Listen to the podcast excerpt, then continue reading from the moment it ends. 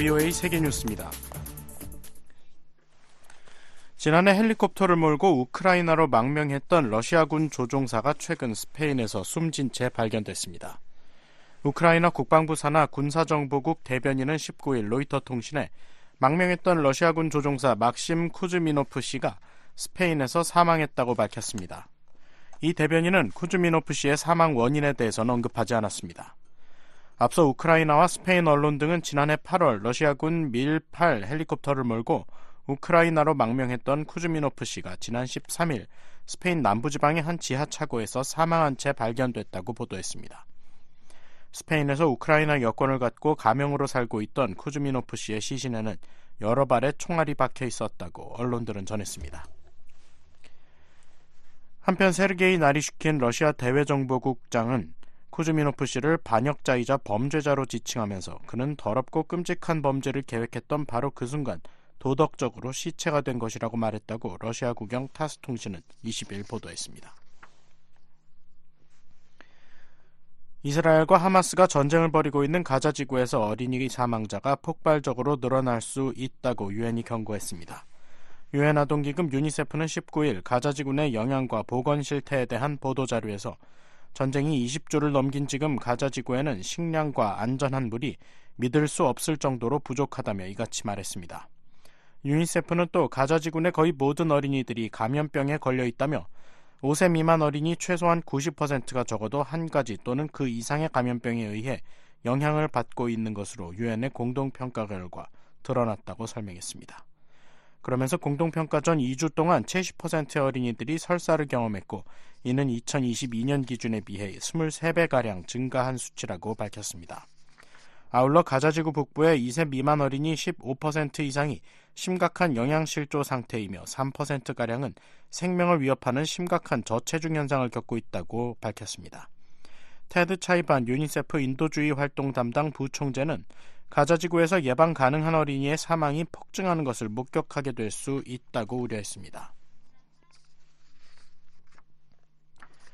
중동 국가 예멘 내 이슬람 무장 조직 후티 반군은 어제 아덴만에서 두 척의 미국 선박에 미사일 공격을 가했다고 밝혔습니다. 야히야 사리 후티 반군 대변인은 이날 성명에서 후티 반군의 해군이 미국 국적 C 챔피언호와 나비스 포르투나호에 미사일 여러 발을 동원한 두 차례의 공격을 감행했다고 말했습니다. 이들 미사일은 정확하게 직접적으로 목표물을 타격했다고 사리 대변인은 주장했습니다. 이와 관련해 중동 지역을 관할하는 미군 중부사령부는 오늘 오전 현재 입장을 밝히지 않고 있습니다. 앞서 후티 반군은 지난 18일 아덴만을 지나던 화물선 MV 루비마르호를 공격해 침몰시켰다고 주장했었습니다. 이에 대해 중부사령부는 이날 소셜미디어 X에 루비마르호를 향해 발사된 후티 반군 미사일 중 한 기가 이 선박에 손상을 입혔으며 선원들은 다른 상선에 의해 인근 항구로 이송됐다고 밝혔습니다. 후티 반군은 팔레스타인 가자 지구에서 이스라엘과 하마스 간의 휴전이 이루어지고 인도주의 위기 상황이 완화될 때까지 선박들에 대한 공격을 계속할 것이라고 위협해왔습니다. 이란이 민간 용도를 크게 넘어서는 우라늄 농축 활동을 계속하고 있다고 라파엘 그로시 국제 원자력 기구 IAEA 사무총장이 어제 밝혔습니다. 그로시 사무총장은 이날 유럽연합 EU 회원국 외무장관들에게 관련 사안에 대해 설명한 뒤 로이터 통신과 가진 인터뷰에서 지난해 말부터 속도가 다루, 다소 느려지긴 했지만 이란은 여전히 순도 60% 수준의 우라늄을 한 달에 7kg가량 농축하고 있다고 말했습니다. 앞서 IAEA는 지난해 6월부터 11월 사이 이란이 이 같은 농축 속도를 월 3kg 수준으로 늦췄다 연말께 다시 9kg으로 가속했다고 보고한 바 있습니다. 그로시 사무총장은 이 같은 둔화와 가속은 고농축 우라늄 재고의 꾸준한 증가라는 근본적 추세가 바뀌지 않는 하나의 순환과 같다고 말했습니다. 앞서 미국과 영국, 프랑스, 중국, 러시아, 독일은 2015년 이란이 핵 프로그램을 중단하는 대신 경제 제재를 일부 해제하는 내용의 이란 핵 합의 포괄적 공동 행동 계획에 서명한 바 있습니다. 이 합의에 따라 이란은 우라늄을 최대 3.67%까지만 농축할 수 있었지만 2018년 미국이 합의해서 일방적으로 탈퇴하고 제재를 재개하면서 이란은 우라늄 농축 수준을 계속해서 높여왔습니다. VOA 세계뉴스 김시영입니다.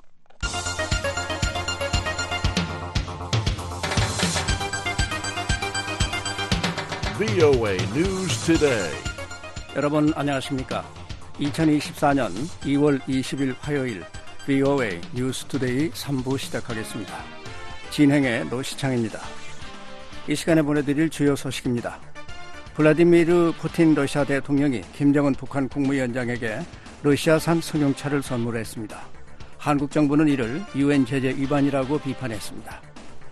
미 국무부가 영내 긴장 고조가 미국 탓이라는 북한의 주장을 일축하고 미국과 동맹국의 연합훈련은 합법적이라고 강조했습니다. 미 국무부는 유엔 북한 인권조사위원회 최종 보고서 발표 10주년을 맞아 북한 정권의 인권 문제를 해결하라고 촉구했습니다. 내일 북한 날씨 전 지역 대체로 흐리고 곳에 따라 비 또는 눈이 오겠습니다. 최저 기온 영하 18도에서 영상 2도, 최고 기온은 영하 6도에서 영상 3도입니다. 바다의 물결은 동해 앞바다 1 내지 3m, 서해 앞바다 1 내지 2.5m로 일겠습니다. 첫 소식입니다. 블라디미르 푸틴 러시아 대통령이 김정은 북한 국무위원장에게 러시아산 승용차를 선물하며 양국의 밀착 관계를 과시했습니다. 한국 정부는 유엔 제재 위반 행위라고 비판했습니다. 서울에서 김한영 기자가 보도합니다. 북한 대외관용 조선유광통신은 블라디미르 푸틴 러시아 대통령이 김정은 북한 국무위원장에게 러시아산 승용차를 선물했다고 20일 보도했습니다. 조선유광통신에 따르면 박정천 노동당 비서와 김여정 노동당 부부장이 지난 18일 선물을 전달받았고 김 부부장은 두 나라 수뇌분들 사이에 맺어진 각별한 친분 관계에 뚜렷한 증시이고 가장 훌륭한 선물이라고 밝혔습니다. 김 부부장은 또 김 위원장이 푸틴 대통령에게 보내는 감사 인사를 러시아 측에 전달했습니다. 조선중앙통신은 푸틴 대통령이 선물한 차량이 어떤 모델인지는 언급하지 않았고 관련 사진도 싣지 않았습니다. 드미트리 페스코프 러시아 크렘린궁 대변인은 이와 관련해 20일 리아 노보스티 통신에 이 차가 아우루스 자동차라고 밝혔습니다. 러시아판 롤스로이스로 불리는 이 차는 러시아 최초 고급 자동차 브랜드로 외국 정상의 의전용 차량 등으로 쓰입니다. 차의 설계와 제작엔 124억 루블, 미화로 약 1억 2,700만 달러가량 투입된 것으로 알려졌습니다. 김 위원장에게 선물한 아우루스 세나트 모델은 옵션에 따라 러시아 현지에서 4천만 루블에서 8천만 루블에 판매되고 있습니다. 푸틴 대통령은 앞서 지난해 9월 극동 아무르주 보스토치니 우주기지에서 열린 북러 정상회담 때 김 위원장에게 자신의 전용차인 아우루스를 소개하면서 김 위원장과 함께 뒷자리에 앉기도 했습니다. 한국 정부는 푸틴 대통령이 김 위원장에게 승용차를 선물한 데 대해 유엔 안전보장이사회 대북제재 결의 위반임을 분명히 했습니다. 통일부 당국자는 안보리 결의는 고급 자동차 등 이동수단을 사치품 범주에 포함하고 있으며 이 같은 물품을 직간접적으로 북한에 공급, 판매, 이전하는 걸 금지하고 있기 때문에 대북제재 위반으로 본다고 밝혔습니다. 이 당국자는 안보리 위반 사실을 공개적으로 밝히는 북한의 아나무인격 태도를 비판하며 러시아는 유엔 상임이사국으로서 책임을 자각하고 국제규범 위반 행위를 중단해야 한다고 말했습니다. 또 유엔 등 국제사회와 협력해 러시아와 북한 간 대북 제재 결의를 위반하는 모든 행위에 대해 대응해 나가겠다고 강조했습니다.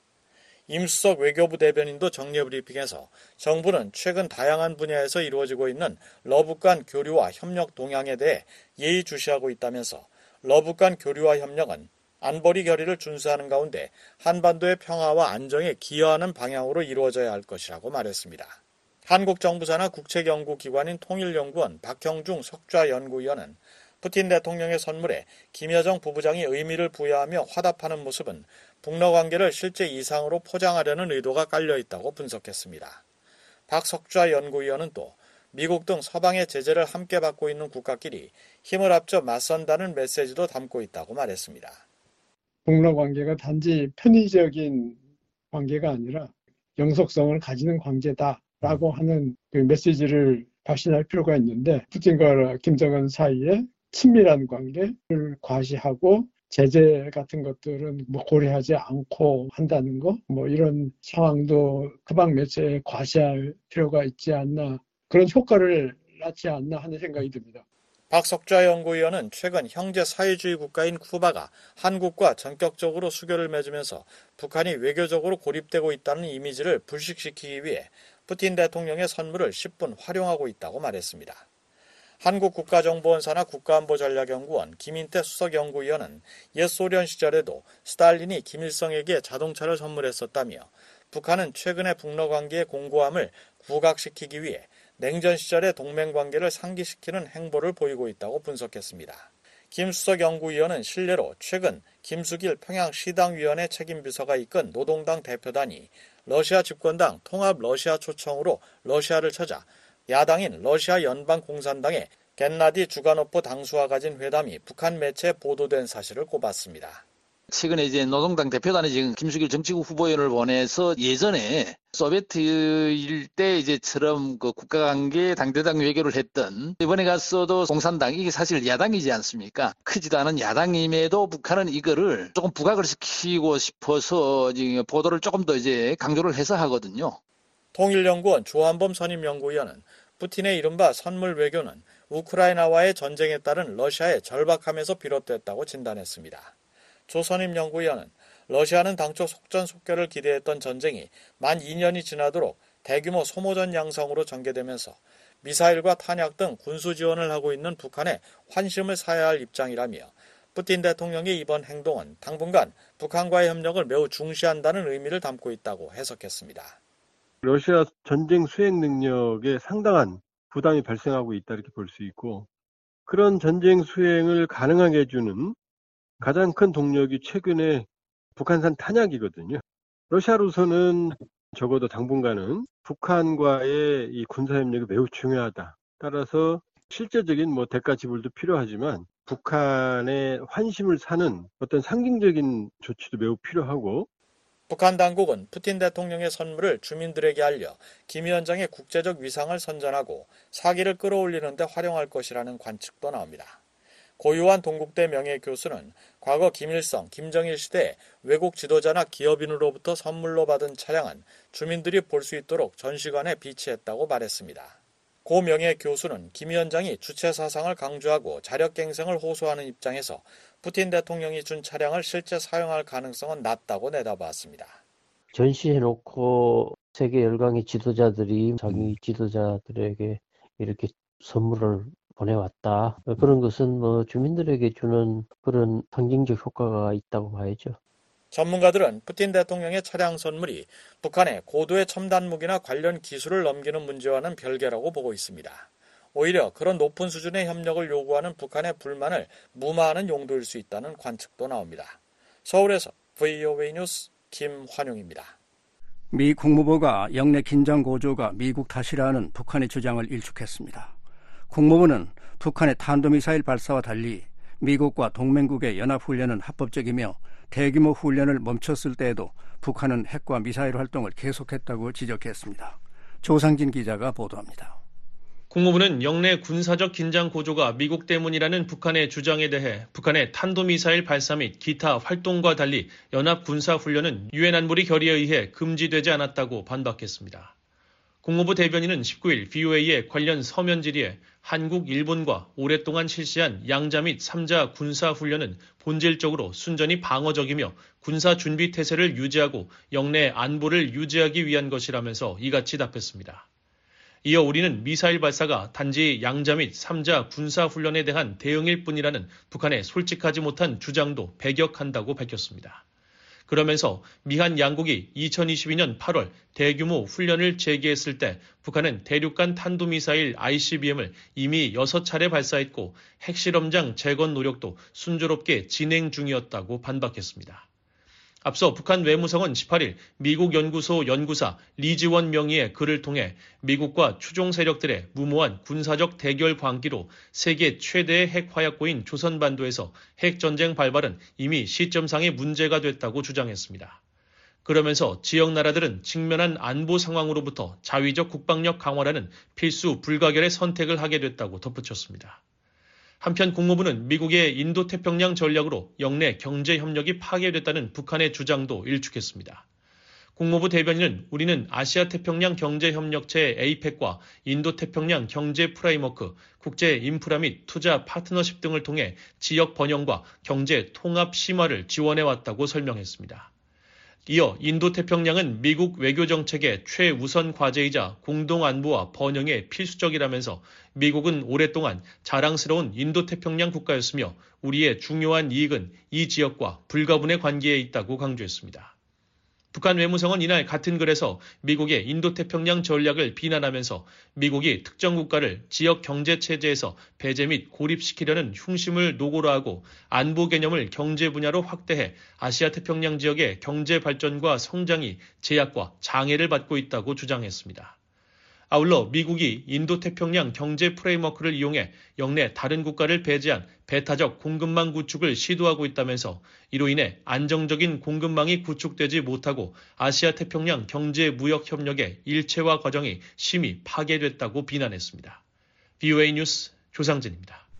미 국무부는 유엔 북한인권조사위원회 COI 최종 보고서 발표 10주년을 맞아 북한 정권의 인권 문제를 해결하라고 촉구했습니다. 미국과 한국, 일본도 공동 성명을 통해 북한 인권 상황이 10년 전과 마찬가지로 여전히 최악이라고 비판했습니다. 함지하 기자가 보도합니다. 매튜 밀러 국무부 대변인은 우리는 북한이 2014년 유엔 북한 인권 조사위원회 COI의 권고 사항을 이행하고 인권을 존중하기 위한 개혁 절차에 착수할 것을 촉구한다고 밝혔습니다.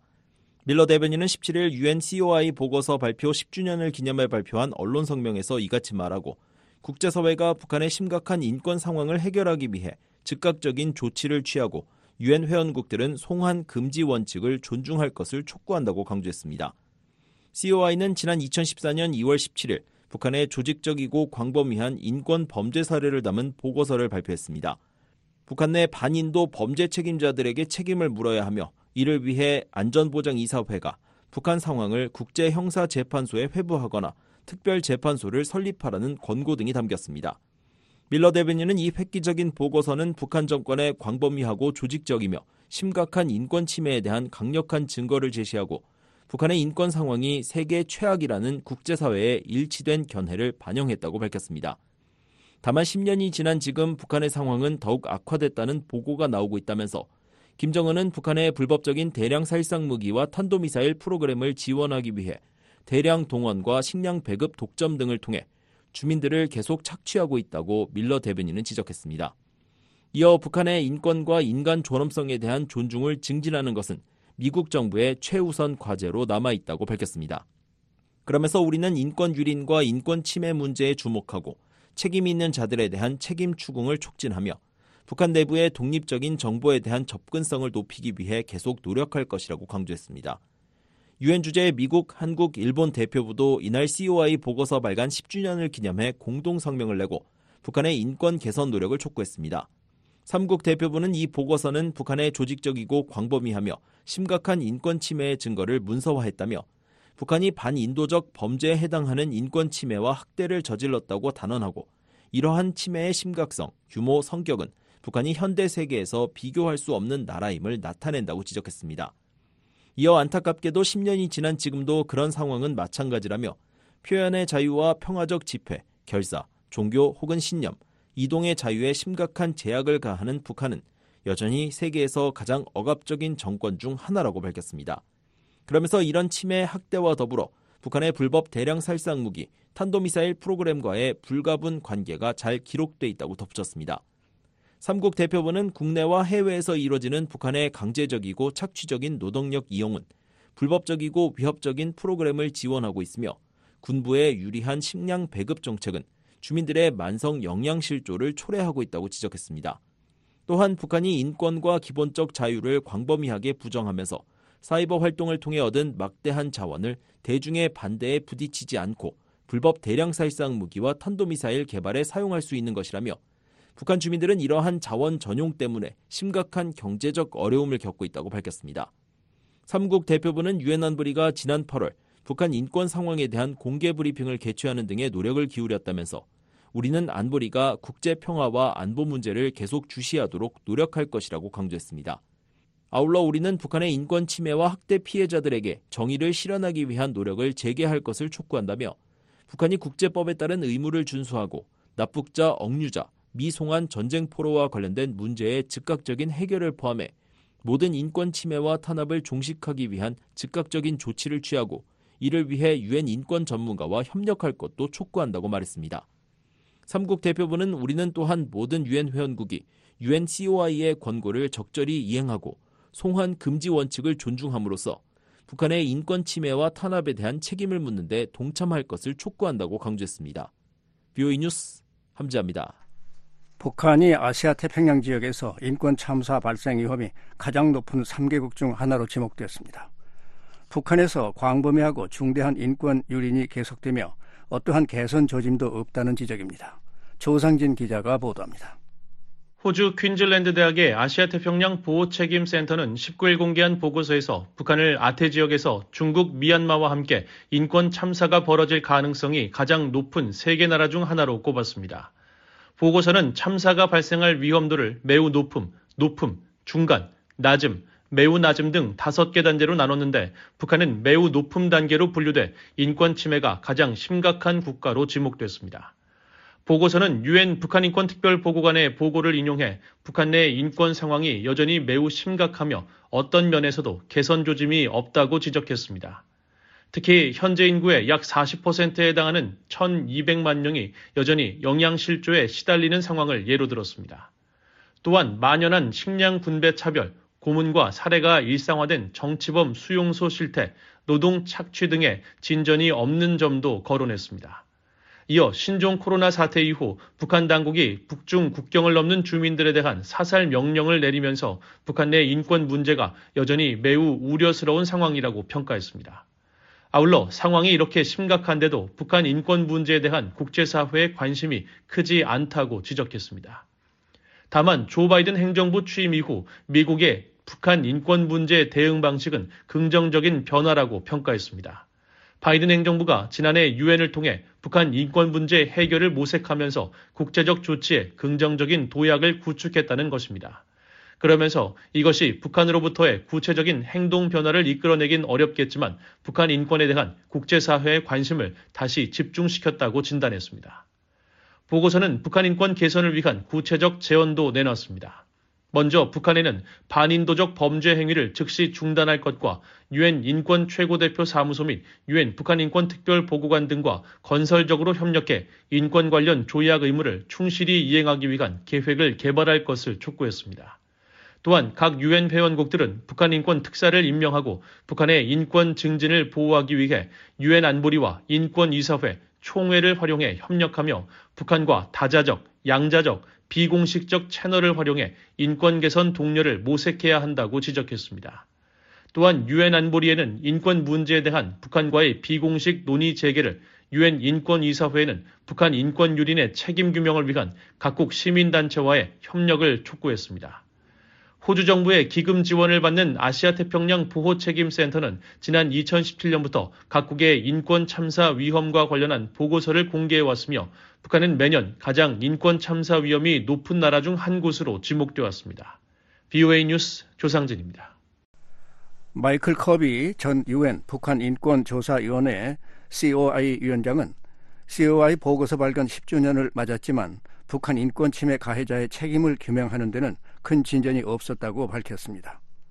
커비 전 위원장은 VOA와의 전화 인터뷰에서 책임 규명을 위해 인권 유린 사례를 계속 수집하고 북한의 정보를 유입하기 위해 새로운 정보통신 기술을 활용해야 한다고 제안했습니다.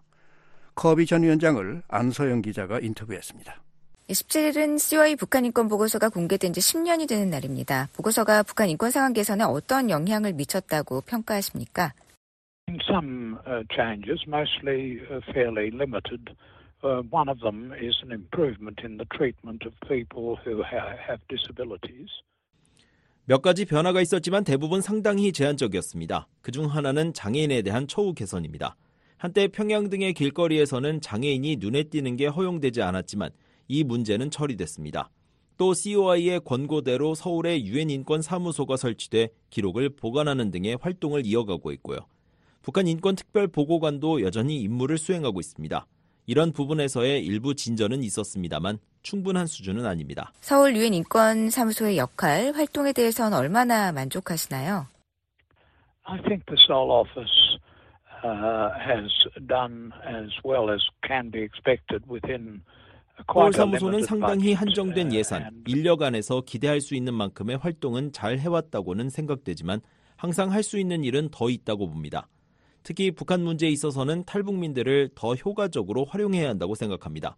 북한에서 탈출한 이들은 정보의 원천입니다. 그들이 북한에서의 삶을 통해 북한에서 여전히 일어나는 끔찍한 사건들을 가장 있는 그대로 설명할 수 있는 자원이기 때문입니다. COI 북한 인권 보고서 발간 10주년을 맞아 방문하는 한국에서 어떤 계획을 갖고 계시나요? Uh, to participate in an expert meeting.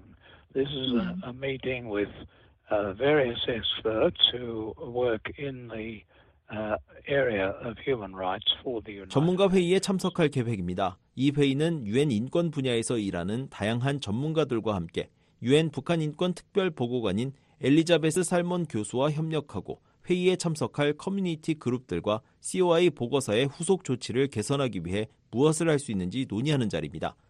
특히 COI 북한 인권 보고서 이행을 진전시키기 위해 시급한 몇 가지 사안이 있는데요. 그중 하나가 납북자 문제입니다. 납치 피해자, 가족들 모두 고령화하고 있습니다. 전쟁 포로와 이산 가족들도 마찬가지입니다. 이것들은 시간 제한과 관심 부족이라는 어려움을 안고 있습니다. 그래서 더욱 긴급한 문제들입니다. COI 북한 인권 보고서는 탈북민들이 강제 송환되면 어떤 처우를 받게 되는지 자세히 설명했습니다. 최근 중국이 탈북민 600여 명을 북한으로 돌려보낸 것으로 알려졌는데요. 보고서를 발간하고 10년이 지났는데도 중국이 강제 송환 금지 원칙을 지키지 않고 있습니다. 이에 대한 논의도 계획하고 계시나요? very resistant to the efforts of the um, Commission of Inquiry of the United mm-hmm. Nations.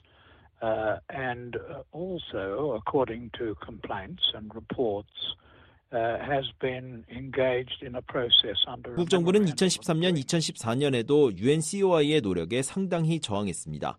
우리가 COI 보고서를 작성할 당시 러시아는 매우 예의 바르고 정중한 태도를 보였지만 중국은 탈북민이나 난민을 단순히 더 나은 삶을 살기 위해 온 경제적 불법 이민자로 규정했습니다.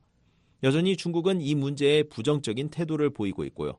탈북민 문제를 난민 협약에 따라 보호받을 자격이 있는 인권 사안으로 보지 않습니다. 이 때문에 중국과 우리가 이 문제에 대해 대화할 수 있는 부분이 매우 제한적입니다. 광범위하고 조직적인 북한의 인권 유린 실태를 고발한 CY 보고서가 반향을 일으킨 이유 중 하나는 가해자들에게 엄중한 책임을 물을 수 있도록 신속한 조치가 필요하다고 한 부분입니다. 실질적인 이행이 필요한데 현 상황을 어떻게 평가하십니까? The progress so far has been very poor and I saw that 지금까지 진전이 제대로 이루어지지 않고 있습니다. 저는 2014년 COI 활동이 시작될 때 유엔 북한 대표들이 보고서와 조사위원회를 비난하고 우리의 조사 결과를 제대로 이해하지 못하는 것을 봤습니다. 이런 상황이 빨리 바뀔 것으로 보느냐고요? 아니요. 사실 핵과 미사일 프로그램 개발로 상황은 어떤 면에서 더욱 악화하고 있습니다. 최근 며칠 동안 북한이 애국가를 고치고 통일 문구를 삭제했다는 보도를 봤습니다. 북한이 더 고립되는 방향으로 후퇴하는 모습을 보여주는 것 같아서 아쉽습니다. 좋은 상황은 아니라고 생각합니다. 북한의 인권 문제는 안보와 불가분의 관계로 함께 다뤄야 한다는 목소리가 점점 높아지고 있습니다. 구체적으로 어떻게 다룰 수 있을까요? The um, linkage of human rights and uh, national peace and security and international security. 인권과 국가 평화 및 안보는 밀접한 관련이 있습니다. 보편적 인권이 부정되고 사람들이 매우 잔인하게 취급되는 국가와는 안정적이고 안전하며 상호 존중하는 합의를 할 수 없죠. 현 상황에서 진전을 이루기가 어렵다는 것은 자명하지만 그렇다고 노력을 포기해서는 안 됩니다.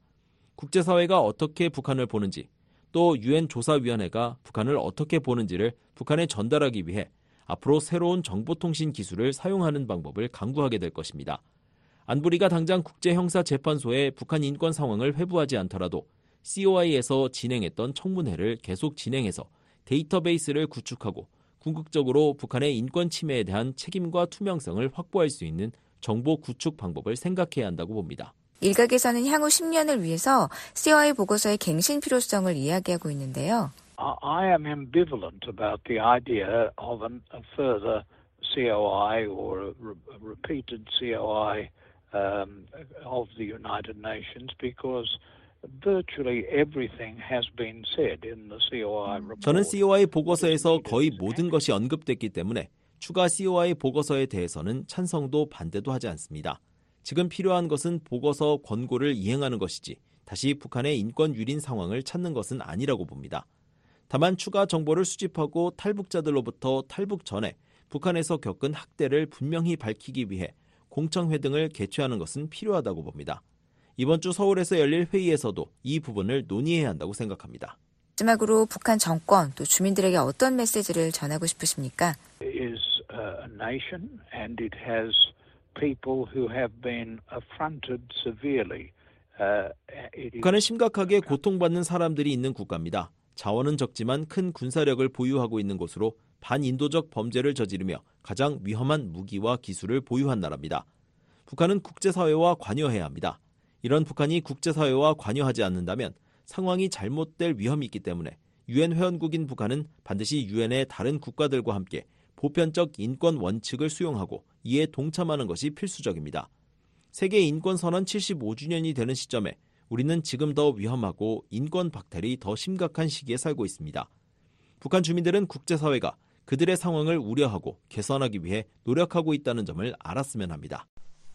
유엔 북한 인권조사위원회 COI 보고서 발간 10주년을 맞아 마이클 커비 전 COI 위원장으로부터 그동안의 성과와 개선 방안을 들어봤습니다. 인터뷰에 안소영 기자였습니다. 한국 정부는 북한과 일본 간 정상회담 가능성과 관련해 일본 측과 긴밀히 소통하고 있다고 밝히고 북일 접촉은 한반도 평화에 도움이 돼야 한다는 입장을 확인했습니다. 조상진 기자가 보도합니다. 한국 외교부는 우리 정부는 일북 접촉을 포함한 북핵, 북한 문제와 관련해 일본 측과 긴밀히 소통 중이라고 밝혔습니다. 한국 외교부는 19일 최근 일본이 북한과의 정상회담 추진 의지를 내비치고 북한도 이에 호응하는 듯한 모습을 보이는 데 대한 BOA의 논평 요청에 한미일 세 나라는 북한을 비핵화의 길로 복귀시키기 위해 긴밀히 공조하고 있다면서 이같이 답했습니다. 북일 회담에서 논의돼야 할 의제에 대한 질문에는 일본 북한 간 접촉은 북한의 비핵화와 한반도 평화 안정에 도움이 되는 방향으로 이뤄져야 할 것이라고 밝혔습니다. 일본인 납북자 문제 외에도 핵과 미사일 등 북한의 안보 위협이 함께 다뤄져야 한다는 입장을 분명히 한 것입니다. 김여정 북한 노동당 부부장은 앞서 지난 15일 조선중앙통신에 발표한 담화에서 일본이 관계 개선에 새 출로를 열어나갈 정치적 결단을 내린다면 두 나라가 얼마든지 새로운 미래를 함께 열어나갈 수 있다고 밝혀 북일 정상회담 가능성을 시사했습니다. 김 부부장은 일본이 우리의 정당 방위권에 대해 부당하게 걸고 드는 악습을 버리고 이미 해결된 납치 문제를 양국 관계 전망에 장애물로 놓지만 않는다면 기시다 총리가 평양을 방문하는 날이 올 수도 있을 것이라고 말했습니다.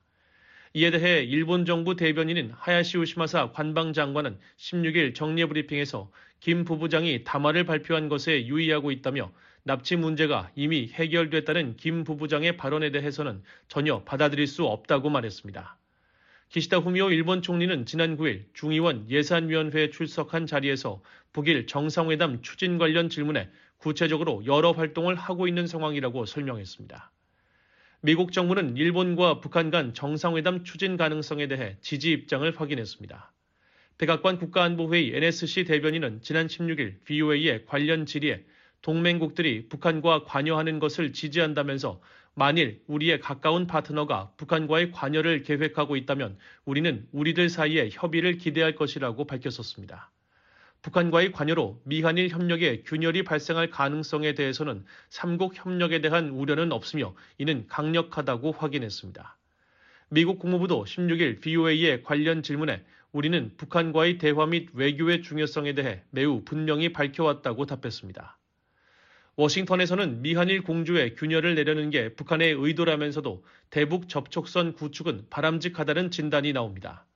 바이든 행정부에서 백악관 국가안보회의 NSC 동아시아 담당 국장을 지낸 크리스토퍼 존스턴 미 전략국제문제연구소 CSIS 일본 석좌는 지난 16일 VOA의 대담 프로그램 워싱턴 토기에 출연해 북한이 일본과의 정상회담에 적극적인 이유에 대해 북한은 미한일을 갈라놓을 기회가 있다고 보고 있지만 잘못 판단한 것이라고 지적했습니다.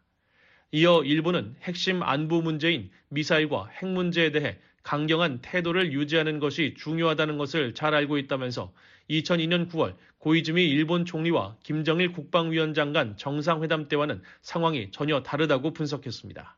Uh, I think uh, Japan very much understands the importance of remaining tough.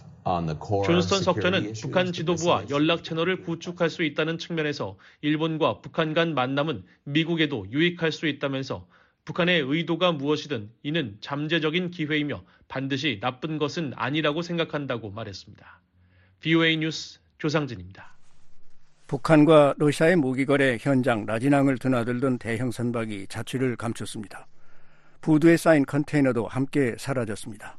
지난 수개월간 이곳에 입항하던 러시아 선박은 중국 항구에서 발견됐습니다. 함지하 기자가 보도합니다. 북한 라진항에서 마지막으로 대형 선박이 포착된 건 지난 12일입니다.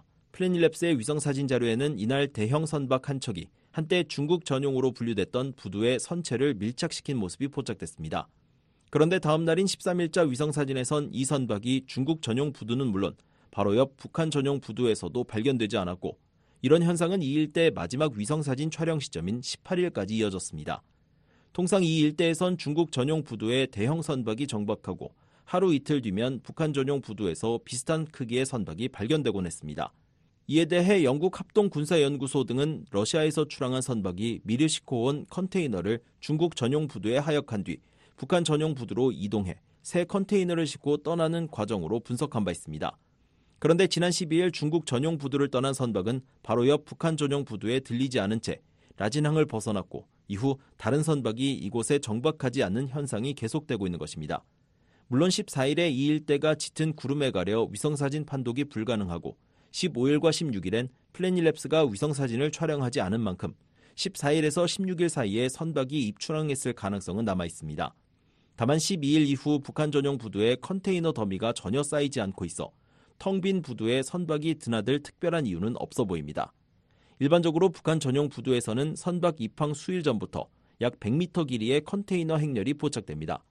또 선박이 들어와도 컨테이너를 다 싣지 못하는 듯 컨테이너가 현장에 계속 남아있고 이후에는 새로운 컨테이너를 쌓는 작업이 목격돼 왔습니다.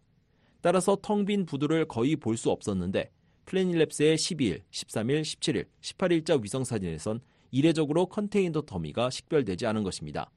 앞서 백악관은 지난해 10월 북한이 러시아에 컨테이너 1000개가 넘는 분량의 군사 장비와 탄약을 제공했다며 라진항에 약 6m 표준 규격의 해상 운송 컨테이너 300여 개가 적재된 모습을 담은 위성 사진 자료를 공개했습니다.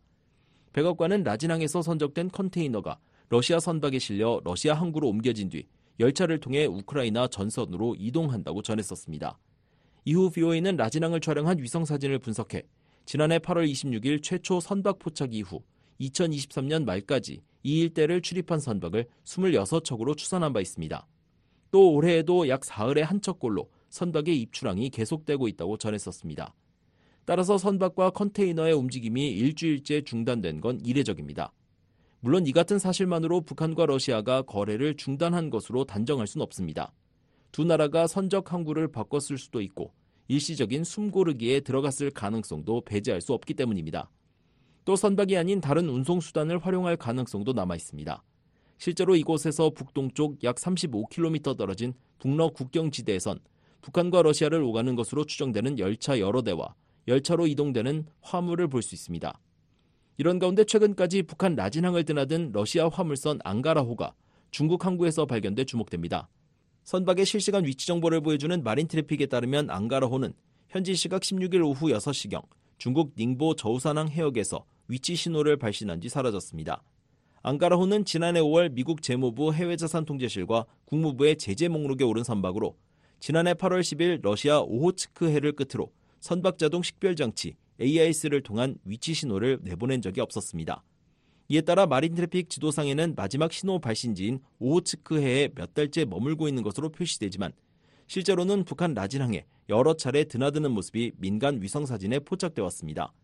그러다 16일 갑작스럽게 중국 항구에서 새로운 신호를 발신한 것입니다. 앙가라호가 북한과 러시아를 잇는 항로를 벗어났음을 의미하는데 북러 거래의 연결선이 양국 간 민감한 거래를 중국과 연계할 가능성이 주목됩니다. 뷰이 뉴스 함지합니다. 러시아가 최소 24발의 북한산 미사일을 우크라이나 공격에 사용했다는 주장이 나온 가운데 북대서양 조약기구 나토가 북한의 전쟁 지원을 거듭 규탄했습니다. 어떤 나라도 러시아의 불법 침략을 도와서는 안 된다고 강조했습니다. 안소영 기자가 보도합니다.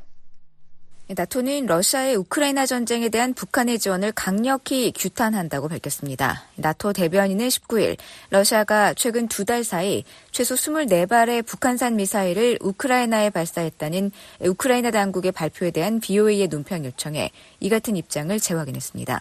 그러면서 어떤 나라도 러시아의 불법적인 침략 전쟁을 지원해서는 안 된다고 강조했습니다. 이어 동맹국들이 북한 미사일의 러시아 이전과 관련해 북한에 추가 제재를 가하고 있다고 덧붙였습니다.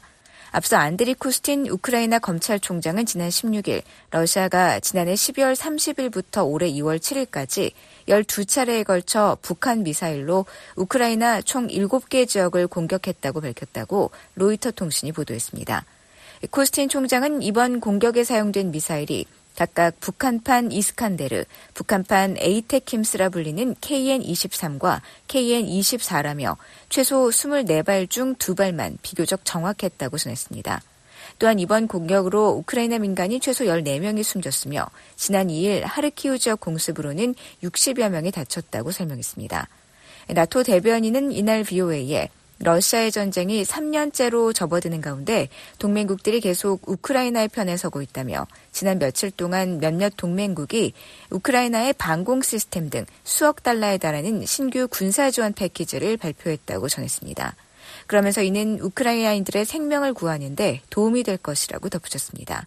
앞서 지난 16일 독일과 프랑스가 잇따라 우크라이나에 추가 지원을 약속했습니다. 올라프 숄츠 독일 총리는 이날 베를린을 찾은 볼라디미르 젤렌스키 우크라이나 대통령과 양자 안보 협정을 맺고 11억 3천만 유로, 미화 12억여 달러 규모의 추가 군사 지원을 제공한다고 밝혔습니다. 그러면서 여기에는 122mm 구경 포탄 12만 발과 지대공 미사일 100기, 스카이넥스 방공 시스템 등이 포함된다고 설명했습니다. 에마뉘엘 마크롱 프랑스 대통령도 이날 저녁 젤렌스키 대통령과 안보 협정을 맺은 후 열린 공동 기자회견에서 32억 달러 규모의 추가 군사 지원 패키지를 발표했습니다. 지난 14일엔 캐나다가 우크라이나에 6천만 달러 추가 지원을 약속한 바 있습니다.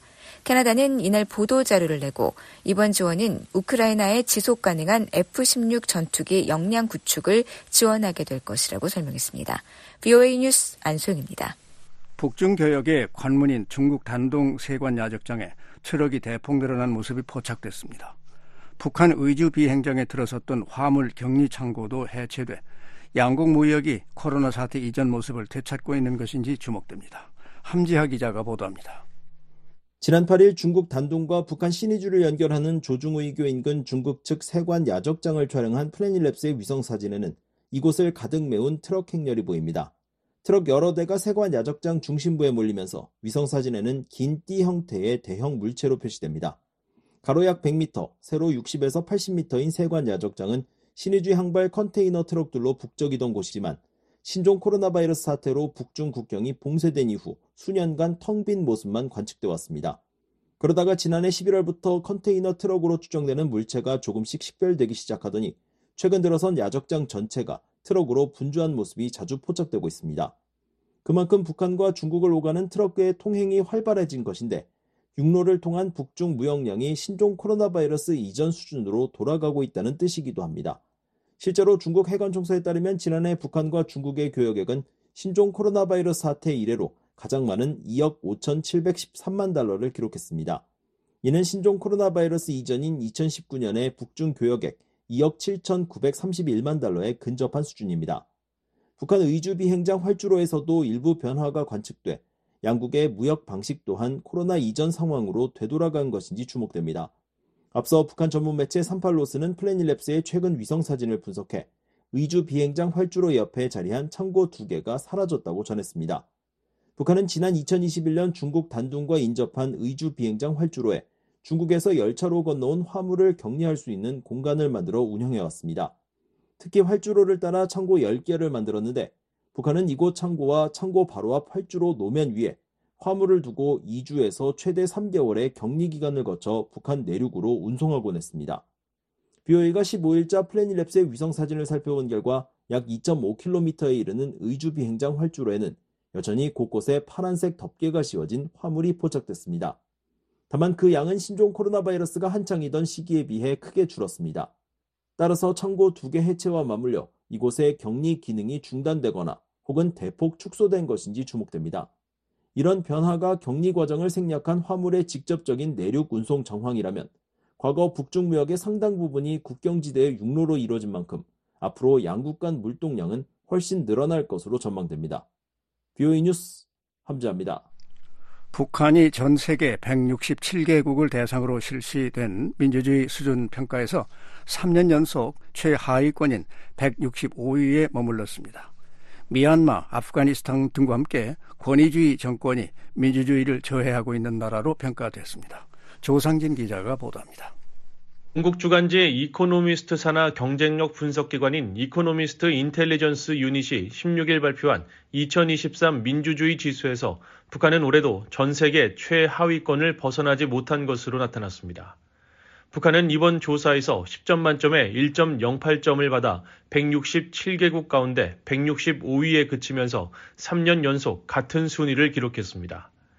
이번 평가에서 북한보다 낮은 순위를 기록한 나라는 군사 쿠데타 이후 압제와 내전이 계속되고 있는 미얀마와 이슬람 무장단체 탈레반이 집권하면서 민주주의가 아닌 이슬람 율법에 따른 통치가 이어지고 있는 아프가니스탄 등 두 개에 불과했습니다.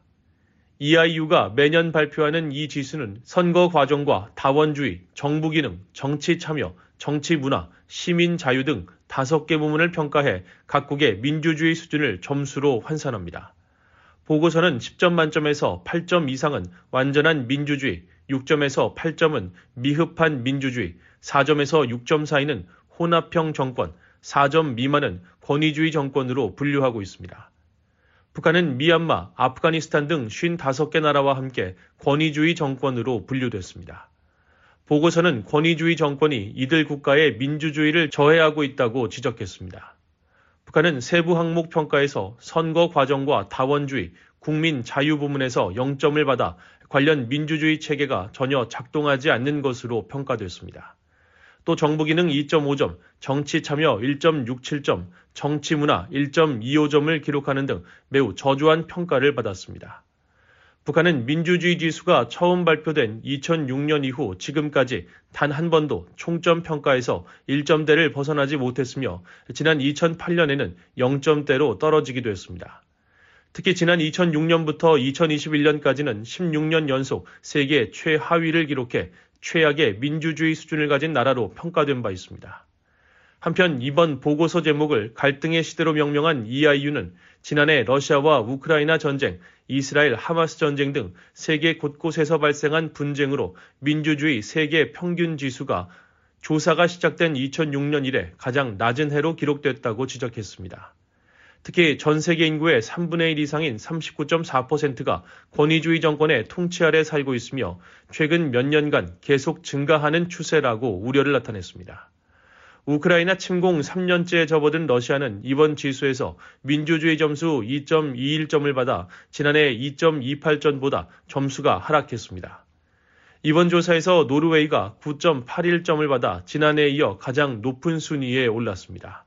이어 뉴질랜드와 아이슬란드, 스웨덴, 핀란드 등이 상위권을 차지했고 미국은 29위를 기록했습니다.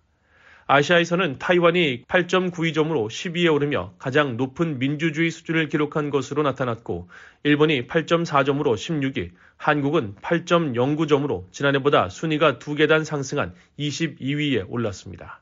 VOA 뉴스 조상진입니다.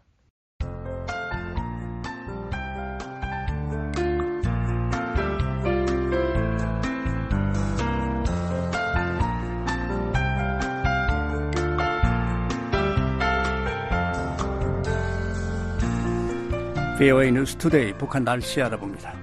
내일 북한은 전 지역이 대체로 흐리겠습니다. 황해도와 함경남도는 비 또는 눈이 오겠고 저녁까지 평안도 가끔 눈 또는 비가 오는 곳이 있겠습니다. 최저 기온은 영하 18도에서 영상 2도, 최고는 영하 6도에서 영상 3도, 바다의 물결은 동해 앞바다에서 1 내지 3m, 서해 앞바다에서는 1 내지 2.5m로 일겠습니다. 이어서 지역별 날씨입니다. 평안남북도 자강도 지역 평양 흐리고 한때 비 또는 눈이 내리고 최저 영하 1도 최고 3도 안주 흐리고 오전에 눈이 내리겠습니다. 최저 영하 2도 최고 3도 남포 흐리고 가끔 비 또는 눈이 내리고 최저 영하 1도 최고 영상 1도 신의주 흐리고 최저 영하 5도 최고 1도 강계 구름 끼고 최저 영하 10도 최고 영하 1도입니다. 황해남북도 경기도 지역입니다. 해주는 흐리고 비 또는 눈이 내리겠습니다. 최저 2도 최고는 최저 영하 2도 최고는 영상 2도입니다. 용현 오전에 구름 많고 오후에는 흐리고 한때 비가 내리겠습니다. 최저 4도 최고 12도 개성 흐리고 가끔 비 또는 눈이 내리고 최저 0도 최고는 2도 사리원 흐리고 가끔 비 또는 눈이 내리고 최저 0도 최고 2도가 되겠습니다. 함경남도 양강도 강원도입니다. 함흥 흐리고 눈이 내리겠습니다. 최저 영하 4도 최고는 0도입니다. 장진 흐리고 한때 눈이 내리겠고 최저 영하 10도 최고는 6도 해산 구름 끼고 최저 영하 16도 최고 영하 4도 원산은 흐리고 눈이 내리고 최저 영하 1도 최고는 영상 1도입니다. 청진은 흐리고 최저 영하 8도 최고 1도 선봉 구름 끼고 최저 영하 10도 최고는 1도 삼지연은 흐리고 최저 영하 18도 최고는 6도가 되겠습니다. 이어서 해상 날씨입니다. 동해는 흐리고 한때 비 또는 눈이 내리겠습니다.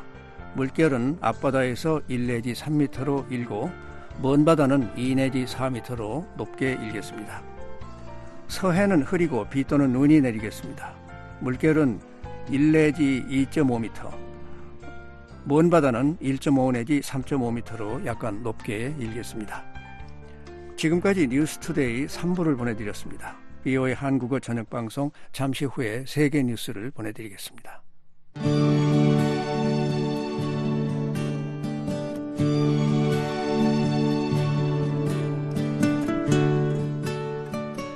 저희 VOA 방송에서는 여러분의 의견을 기다리고 있습니다. 전화 이용하셔서 음성을 남겨주시면 되는데요.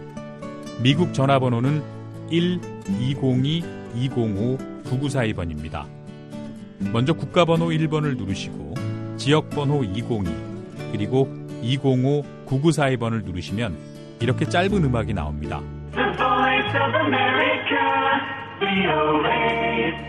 이 소리가 나오면 77번을 누르세요. VOA 방송입니다. 저희 방송에 의견이 있으신 분들은 메시지를 남겨주십시오. 감사합니다. 안내 멘트를 들으신 후에 말씀과 연락처를 남기시면 됩니다. 미국 전화번호 1-202-205-9942번 여러분의 많은 이용 바랍니다.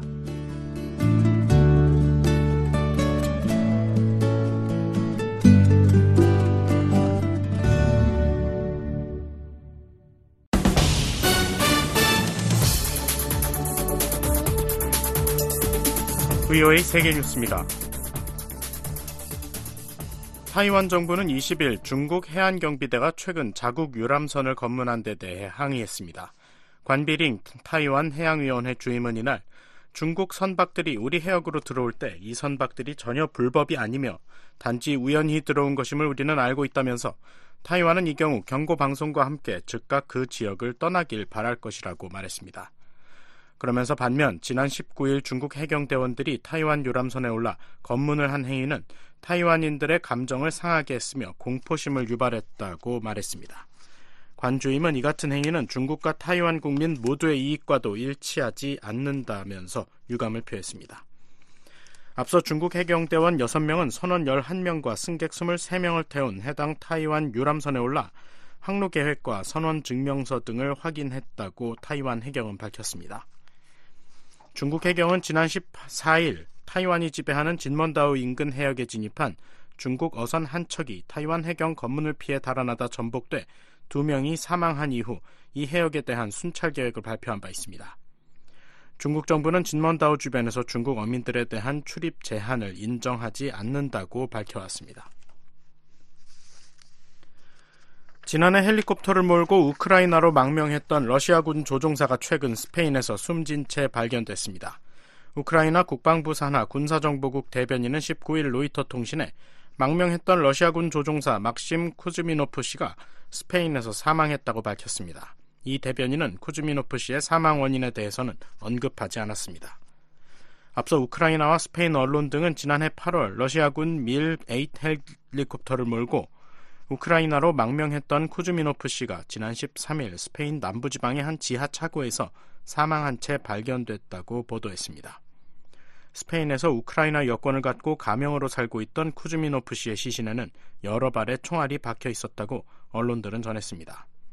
한편 세르게이 나리슈킨 러시아 대외정보국장은 쿠즈미노프 씨를 반역자이자 범죄자로 지칭하면서 그는 더럽고 끔찍한 범죄를 계획했던 바로 그 순간 도덕적 시체가 된 것이라고 말했다고 러시아 국영 타스 통신이 20일 보도했습니다. 미국과 필리핀이 어제 남중국해 상공에서 공중 합동 순찰을 실시했다고 필리핀군이 밝혔습니다. 크세르크세스 트리니다드 필리핀군 공보국장은 오늘 성명에서 이같이 밝히면서 이번 합동 순찰은 우리 영토와 주권, 국익을 보호하라는 명령을 수행하는 우리 공군의 상호 운용성과 역량을 강화하기 위한 것이라고 설명했습니다. 필리핀은 평화로운 인도 태평양을 유지하기 위해 동맹국과 생각이 같은 파트너들과의 더 많은 연합 해양 활동들을 기대한다고 트리니다드 국장은 밝혔습니다. 필리핀 공군에 따르면 이번 합동 순찰에는 미 공군 B-52H 전략 폭격기 한 대와 필리핀 공군 FA-50 전투기 석 대가 참여했습니다. 양국 해군은 앞서 지난 9일에도 같은 해역에서 해상 연합훈련을 실시한 바 있습니다. 한편 중국군 남부전군은 이날 미군과 필리핀군의 공중 합동 순찰을 면밀히 감시하기 위한 최전방 해공군 전력을 조직하고 국가 주권을 단호히 수호하기 위한 고도의 경계 태세를 유지했다고 밝혔습니다. 중국은 남중국해 대부분 수역의 영유권을 주장하면서 필리핀과 베트남, 인도네시아, 말레이시아, 브루나이 등 주변국들과 분쟁을 벌이고 있습니다. 이스라엘과 하마스가 전쟁을 벌이고 있는 가자 지구에서 어린이 사망자가 폭발적으로 늘어날 수 있다고 유엔이 경고했습니다. 유엔 아동기금 유니세프는 19일 가자 지구의 영향과 보건 실태에 대한 보도 자료에서 전쟁이 20주를 넘긴 지금 가자 지구는 식량과 안전한 물이 믿을 수 없을 정도로 부족하다며 이같이 밝혔습니다.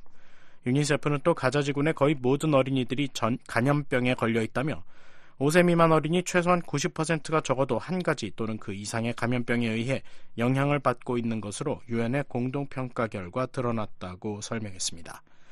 그러면서 공동평가 전 2주 동안 70%의 어린이들은 설사를 경험했으며 이는 2022년 기준에 비해 23배가량 증가한 수치라고 말했습니다. 아울러 가자지구 북부의 2세 미만 어린이 15% 이상이 심각한 영양실조 상태이며 3%가량은 생명을 위협하는 심각한 저체중 현상을 겪고 있다고 밝혔습니다. 테드 차이반 유니세프 인도주의 활동 담당 부총재는 가자지구에서 예방 가능한 어린이의 사망이 폭증하는 것을 목격하게 될 수 있다고 우려했습니다. 이란이 민간 용도를 크게 넘어서는 우라늄 농축 활동을 계속하고 있다고 라파엘 그로시 국제원자력기구 IAEA 사무총장이 어제 밝혔습니다. 그로시 사무총장은 이날 유럽연합 회원국 외무장관들에게 관련 사안에 대해 설명한 뒤 로이터 통신과 가진 인터뷰에서 지난해 말부터 속도가 다소 느려지긴 했지만 이란은 여전히 순도 60% 수준의 우라늄을 한 달에 7kg가량 농축하고 있다고 말했습니다. 그로시 사무총장은 이 같은 둔화와 가속은 고농축 우라늄 재고의 꾸준한 증가라는 근본적 추세가 바뀌지 않는 순환과 같다고 말했습니다. VOA 세계뉴스 김시영입니다. 지금까지 여러분께서는 VOA 저녁 방송을 들으셨습니다. VOA 저녁 방송은 저녁 8시부터 자정까지 4시간 동안 중파 1188kHz를 통해 들으실 수 있습니다. 또 밤 9시부터 10시까지는 단파 7465, 9490, 11570kHz로 밤 10시부터 12시까지는 단파 9800, 9985, 11,570kHz로도 들으실 수 있습니다. 그리고 매일 새벽 2시부터 3시까지 1시간 동안 보내드리는 VOA 새벽 방송은 중파 1566kHz로 들으실 수 있습니다. 아침 4시부터 6시까지 2시간 동안은 단파 7465, 9575, 9800kHz로 청취 가능합니다. 함께 해주신 여러분 고맙습니다. 다음 방송 시간까지 안녕히 계십시오.